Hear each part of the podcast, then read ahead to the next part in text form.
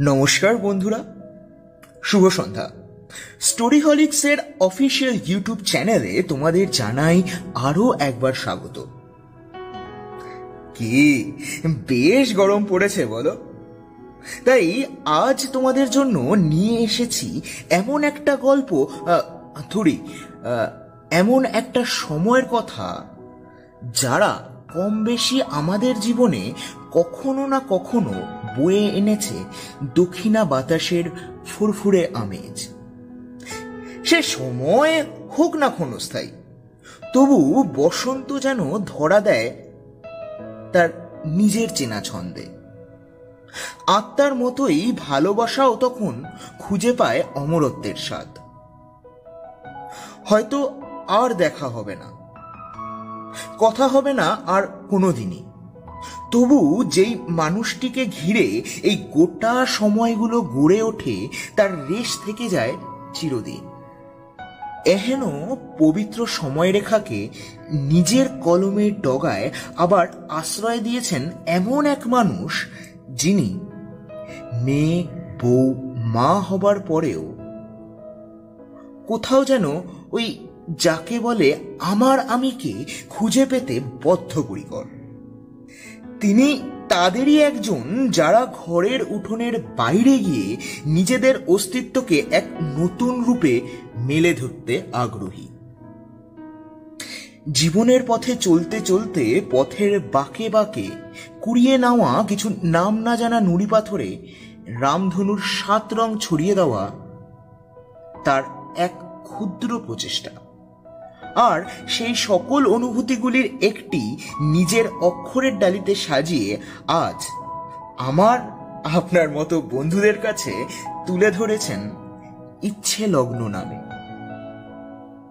গল্পের সূত্রধার আজ আমি কৌস্তব। শুরু হচ্ছে আজকের গল্প চন্দ্রানী মিত্র বোসের কলমে ইচ্ছে লগ্ন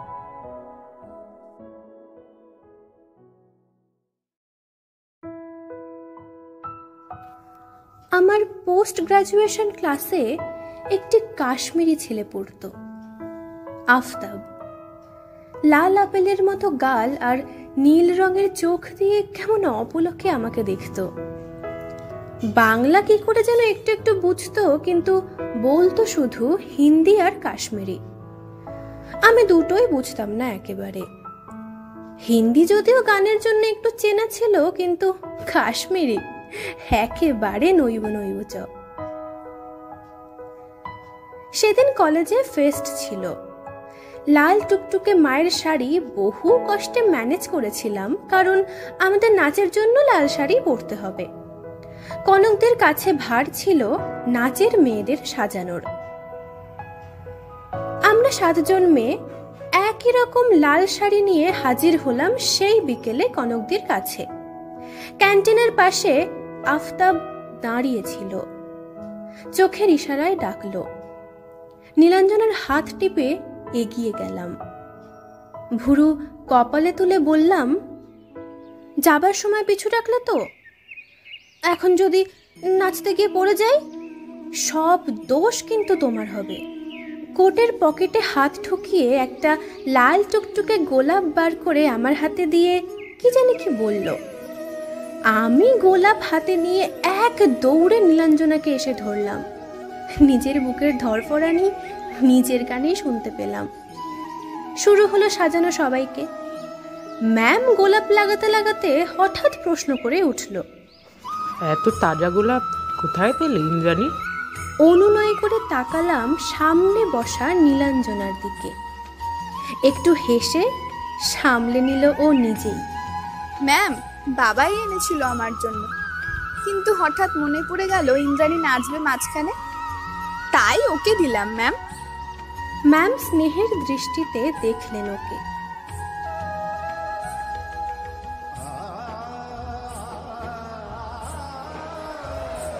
আমি রানী সেজে লাল গোলাপ চুলে লাগিয়ে স্টেজে ঢুকলাম সবার সাথে।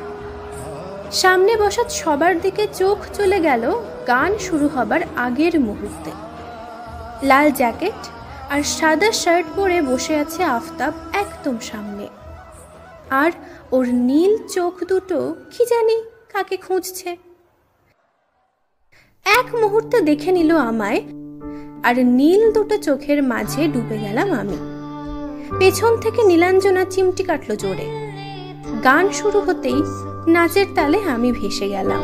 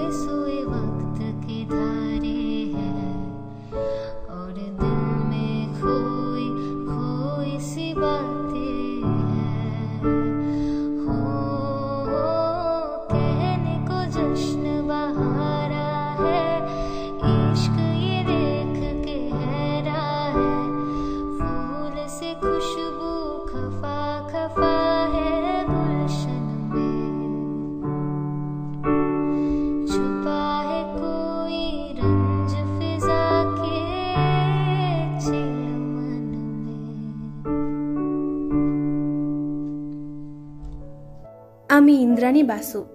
বাবাই আদর করে পড়ি বলে ডাকতো আর মা বলতো সোনা মাম। আমি কেমন দেখতে তা আমি ঠিক জানি না কিন্তু ঠাম্মা বলে যে বাড়ি যাবি তাদের ঘর আলো করে দিবি।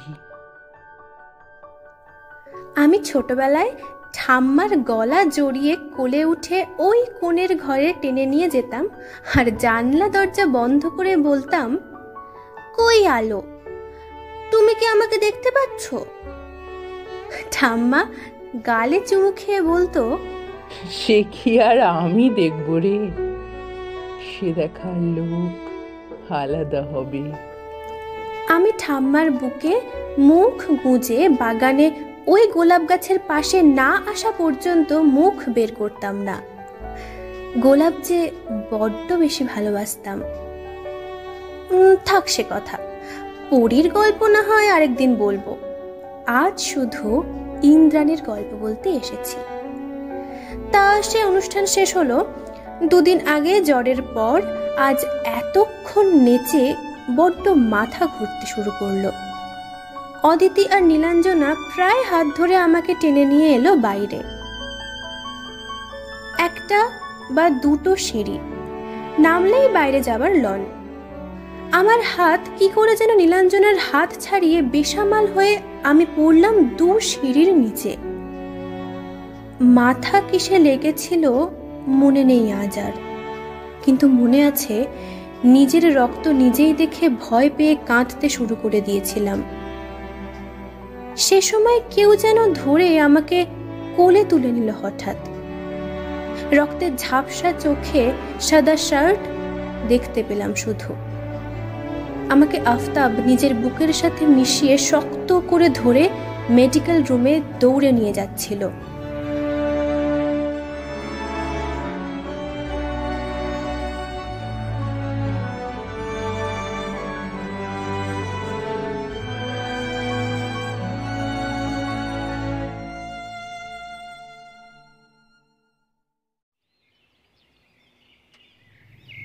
ফার্স্ট এড দেবার পর বাড়ি ফেরার পালা। নীলাঞ্জনার গাড়ি রেডি আমাকে নিয়ে যাওয়ার জন্য, কিন্তু রাজি হলো না আফতাব। বলল, আজ ও আমায় বাড়ি পৌঁছে দেবে। রাস্তা বোঝাবার জন্য অদিতি ড্রাইভারের সাথে সামনের সিটে বসল। আমি পেছনের সিটে আফতাবের হাত ধরে উঠলাম। আমার ব্যান্ডেজ বাঁধা মাথা যত্নের সাথে নিজের কাঁধে রেখে আলতো হাতে আমার মাথায় হাত বুলিয়ে দিচ্ছিল। আমি কেমন নিশ্চিন্তে ওর হাতে হাত রেখে চোখ বন্ধ করে নিয়েছিলাম।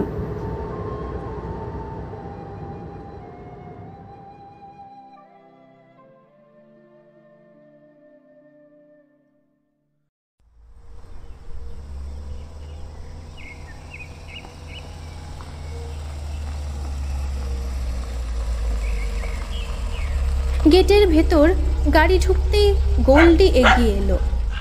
গোল্ডি আমার সাথে আজ দশ বছর ধরে আছে। অদিতিকে ও চেনে, তাই একবার হালকা শুঁকে ছেড়ে দিল। কিন্তু আফতাবকে ছাড়ল না। ঝাঁপিয়ে পড়ার পর মুহূর্তে দেখলাম আফতাব ওর মাথায় হাত বোলাচ্ছে। আর ও কান নিচু করে বাধ্য মেয়ের মতো ওর সাথে সাথে হাঁটতে শুরু করেছে। অদিতি ফিসফিসিয়ে বলে উঠল এরও কিন্তু ওকে পছন্দ হয়েছে। দেখিস, তুই আবার হিংসে করিস না যেন। আমি অসহায়ের মতো তাকালাম একবার শুধু।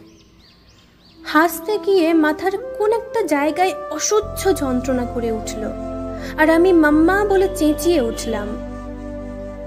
হন্তদন্ত হয়ে হরিকাকার মাম্মাকে আসতে দেখে আমি অদিতির হাত ছাড়িয়ে দৌড়তে গেলাম।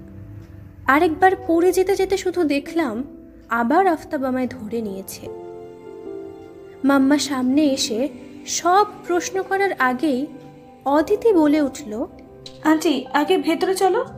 সব বলছি আমি তোমায় তারপর।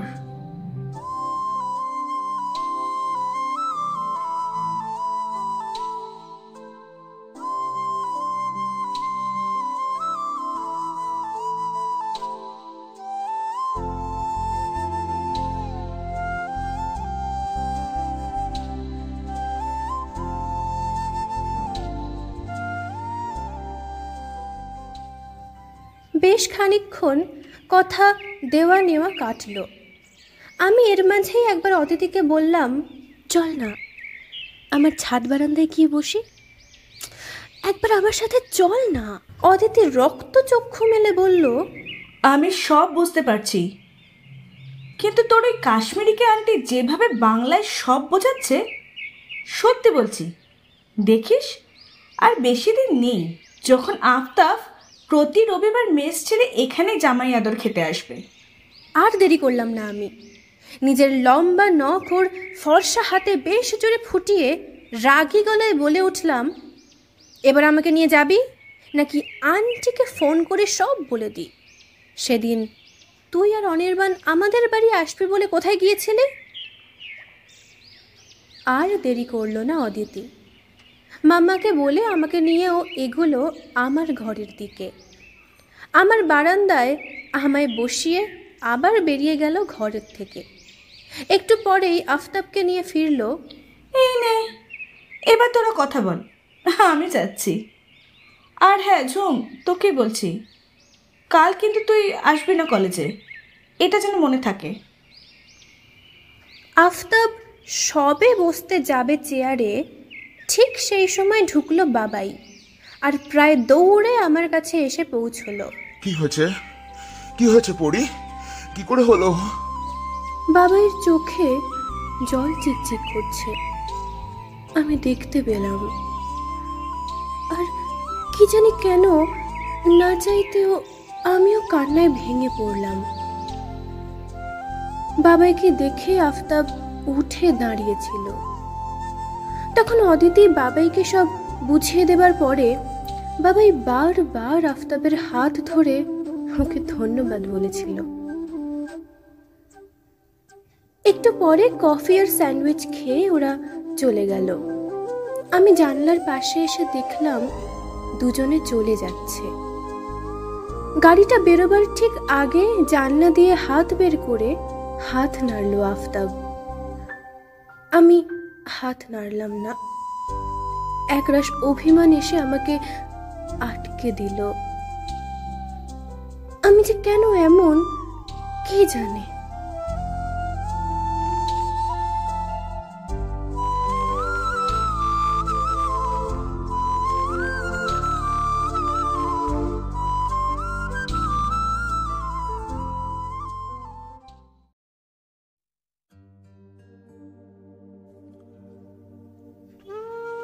গেলাম না কলেজ। দুদিন পরে আবার অদিতি এলো নীলাঞ্জনাকে নিয়ে আর একটা অদ্ভুত কথা বলল আমায়। কিছুদিন পরে নাকি আফতাব চলে যাচ্ছে। আমি অবাক হলাম না, কিন্তু ওদের চোখ, মুখ আরও অন্য কিছু বলছিল। মাম্মা যাবার পরে চেপেই ধরলাম দুজনকে। বলবি কি হয়েছে? একটু যেন চোখে জলের আভাস দেখলাম আমি। অদিতি আর নীলাঞ্জনা একসাথে বলে উঠল, আফতাব কাশ্মীর নয়, সৌদি আরবে চলে যাচ্ছে। ওর আব্বাজানের ব্যবসা সামলানোর জন্য। আমি যদি পারি, যেন কাল অতি অবশ্যই কলেজ যাই। এটা আফতাব বলেছে। একটু দেরি করে গেলাম সেদিন কলেজ। মাম্মা বারবার বলে দিয়েছিল, একটু কষ্ট হলেই যেন ড্রাইভার কাকার সাথে আমি ফিরে আসি। আমার চোখ তখন অন্য কিছু খুঁজছিল। আমি ক্লাসের এক পাশে বসে সামনের বেঞ্চে বসা আফতাবকে এক দৃষ্টিতে দেখছিলাম। ক্লাস শেষ হলো। আমি উঠে দাঁড়াবার আগেই আফতাব এগিয়ে এলো। ও কিছু বলার আগেই আমি উঠে ওর হাত ধরে কেঁদে ফেললাম। দু চারজন ক্লাসে তখনও ছিল। কোনো কিছু না দেখে আমি ওর হাত ধরে ঝাঁকিয়ে বলে উঠলাম, তুমি চলে যাচ্ছ, আফতাব? আফতাব কেমন ম্লান হেসে আমার হাত ধরে বাইরে নিয়ে এলো। করিডোর পেরিয়ে আমি ওর হাত ধরে সেই অনুষ্ঠানের হলের কাছে এসে দাঁড়ালাম। এক সিঁড়ি পেরিয়ে আমার হাত ধরে ও আমাকে সেই হলের ওপরে নিয়ে এলো। সারি সারি গাছের টবের পাশে খুব সুন্দর মূর্তি সাজানো। তারও পাশে পাশে বসার সুন্দর ব্যবস্থা করা। আমাকে বসিয়ে নিজে একবার সামনে দাঁড়াল।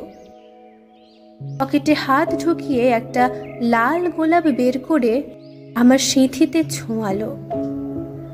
আমি কিছু বলার আগেই পরিষ্কার বাংলায় বলে উঠল ঝুম এই জন্মে শুধু নয়, সব জন্মে তুমি আমার, এটা মনে রেখো। কাল আমি চলে যাচ্ছি, হয়তো আর কোনোদিন আসব না, আর দেখা হবে না আমাদের। তুমি অন্য কারও হয়ে যাবে হয়তো, কিন্তু আমি তোমাকে কথা দিয়ে গেলাম। আমি শুধু তোমারই থাকব। আর হ্যাঁ ঠিকানা আমার রইল এই কাগজে। কোনোদিন যদি মনে পড়ে আমায় আর সামলাতে না পারো নিজেকে, তবে দু লাইন লিখে দিও। আর মনে রেখো, অনেক দূরে একটা ছেলে তোমার ওই কথার স্পর্শ পেয়ে কিছু রাত স্বপ্ন দেখা ভুলে যাবে লাল তো সিঁদুরের রং, তাই না? এই লাল গোলাপের লাল রং দিয়ে তোমার সিঁথিতে আমি এই ইচ্ছে লগ্নে তোমাকে আমার করে নিলাম। আমি দুর্বল শরীরে উঠে দাঁড়ালাম। আর কান্নায় ভেসে যাওয়া আমার দু চোখে আফতাব একটা একটা করে গোলাপের পাপড়ি রাখতে থাকল। আমি শক্ত করে ওকে জড়িয়ে নিলাম। ওর ঠোঁট আমার ঠোঁটের ওপর কতক্ষণ ছিল আমার মনে নেই। কারও পায়ের আওয়াজ পেয়ে মাথা ঘুরিয়ে দেখি একটু দূরেই অদিতি আর নীলাঞ্জনা দাঁড়িয়ে আছে। আমি ওর হাত ছাড়াতে চাইছিলাম না, কিন্তু আফতাব অদ্ভুতভাবে সব কিছু সামলে উঠে দাঁড়াল। চলে গেল আফতাব একটু পরেই। আর কোনোদিনও কখনো দেখা হয়নি আমাদের। আমি কোনোদিন কোনো চিঠি লিখিনি ওকে। আমার কোনোদিনও জানতে চাওয়া হয়নি। কবে আর কেন ও বাংলা শিখে নিয়েছিল একটু একটু করে?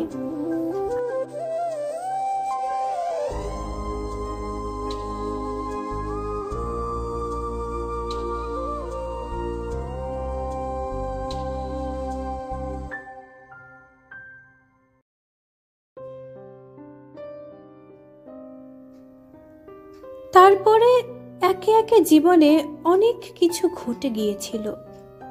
দু চার বছর পরে বিয়ে করে আমিও চলে গিয়েছিলাম শহর ছেড়ে। মেঘলা দিনে বা মন খারাপের লগ্নে মনে পড়তো আফতাবকে। কিন্তু সব চাওয়া যে কখনো পূর্ণ হয় না, এই ভেবে শান্ত হয়ে থাকতাম। কিন্তু ঝড় উঠল আবার বেশ কয়েক বছর পরে। অদিতি আর নীলাঞ্জনেরও বিয়ে হয়ে গেছিল। দুজনেই কলকাতাতেই থাকতো। একবার আমি বাড়ি আসার পরে দুজনেই হঠাৎ এসে হাজির হলো। এই কথা, সে কথার পরে লাল টুকটুকে একটা ছোট্ট বাক্স আর নীল রঙের খাম বের করে আমার হাতে দিয়ে অদিতি বলল, আফতাব যাবার আগে আমায় এগুলো দিয়ে গিয়েছিল।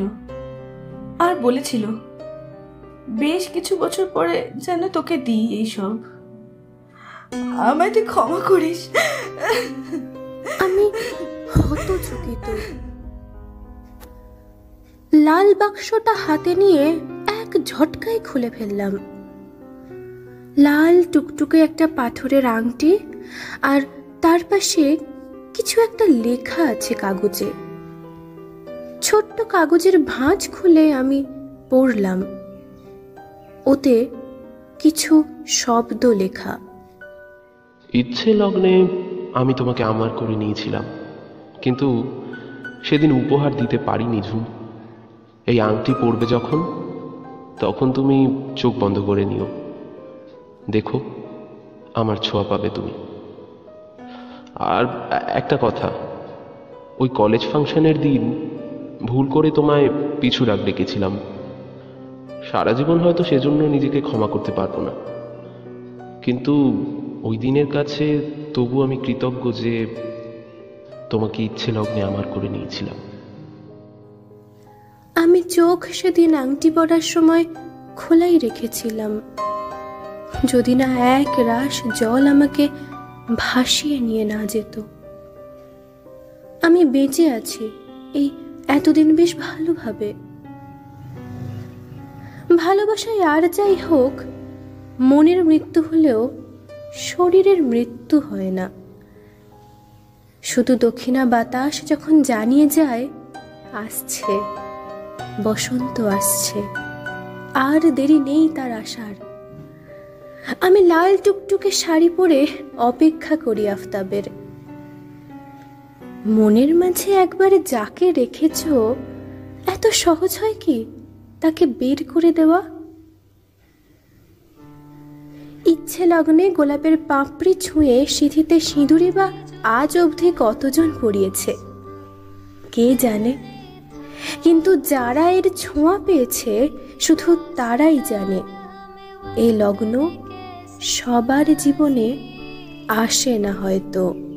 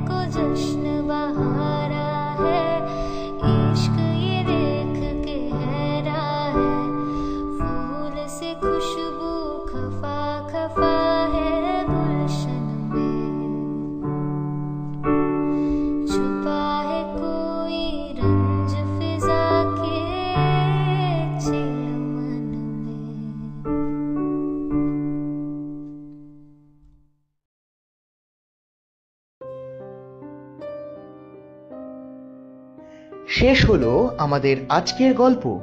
চন্দ্রানী মিত্র বোসের কলমে ইচ্ছে লগ্ন। গল্প পাঠ এবং ইন্দ্রাণীর চরিত্রে নবাগতা শ্রুতর্ষী আফতাবের চরিত্রে সৌরভ। অদিতির চরিত্রে নবনীতা। নীলাঞ্জনার চরিত্রে রূপাঞ্জনা। ঠাম্মার চরিত্রে জয়শ্রী। ম্যামের চরিত্রে আরাত্রিকা এবং বাবাই ওরফে ইন্দ্রাণীর বাবার চরিত্রে আমি কৌস্তভ গল্পে ব্যবহৃত গান জ্যাসেনে বাহারা, নেওয়া হয়েছে মুভি যোধা আকবর থেকে। কভার করেছেন Trishi Mukherjee. Poster calligraphy and sound এডিটিংয়ে যথাক্রমে সৌরভ এবং পরিচালনা ও পরিকল্পনায় সাহেব। বন্ধুরা দেড় বছরের এই স্বল্প পথ চলায় তোমাদের ভালোবাসায় আমরা রীতিমতো কৃতজ্ঞ এবং আপ্লুত। ইতিমধ্যে আমরা সাড়ে তিন হাজারের একটি যৌথ পরিবারে পরিণত হয়েছি এবং এই পরিসংখ্যানটা আগামী দিনে আরও বলিষ্ঠ করার উদ্দেশ্যে আমরা আরও চেষ্টা করে চলেছি। তোমাদের এক একটি লাইক কমেন্ট এবং শেয়ার আমাদের রীতিমতো আরও ভালোভাবে তোমাদের মনোরঞ্জন করার জন্য উদ্বুদ্ধ করে। তাই আবারও তোমাদের কাছে একটাই বিনীত অনুরোধ, আমাদের গল্প ভালো লাগুক কিংবা মন্দ please like comment and share করে নিজের মতামত জানাতে কিন্তু ভুলো না। ও হ্যাঁ তোমাদের জীবনেও যদি এইরূপ ইচ্ছে লগ্ন হঠাৎ করে ধরা দিয়ে থাকে, সেই গল্পও কিন্তু কমেন্ট করে জানিও আমাদের। আজ তবে এইটুকুই থাক, ফিরে আসব নতুন স্বাদের গল্প নিয়ে আগামী দিনে খুব শীঘ্রই। সবাই ভালো থেকো এবং সুস্থ থেকো। শুভরাত্রি।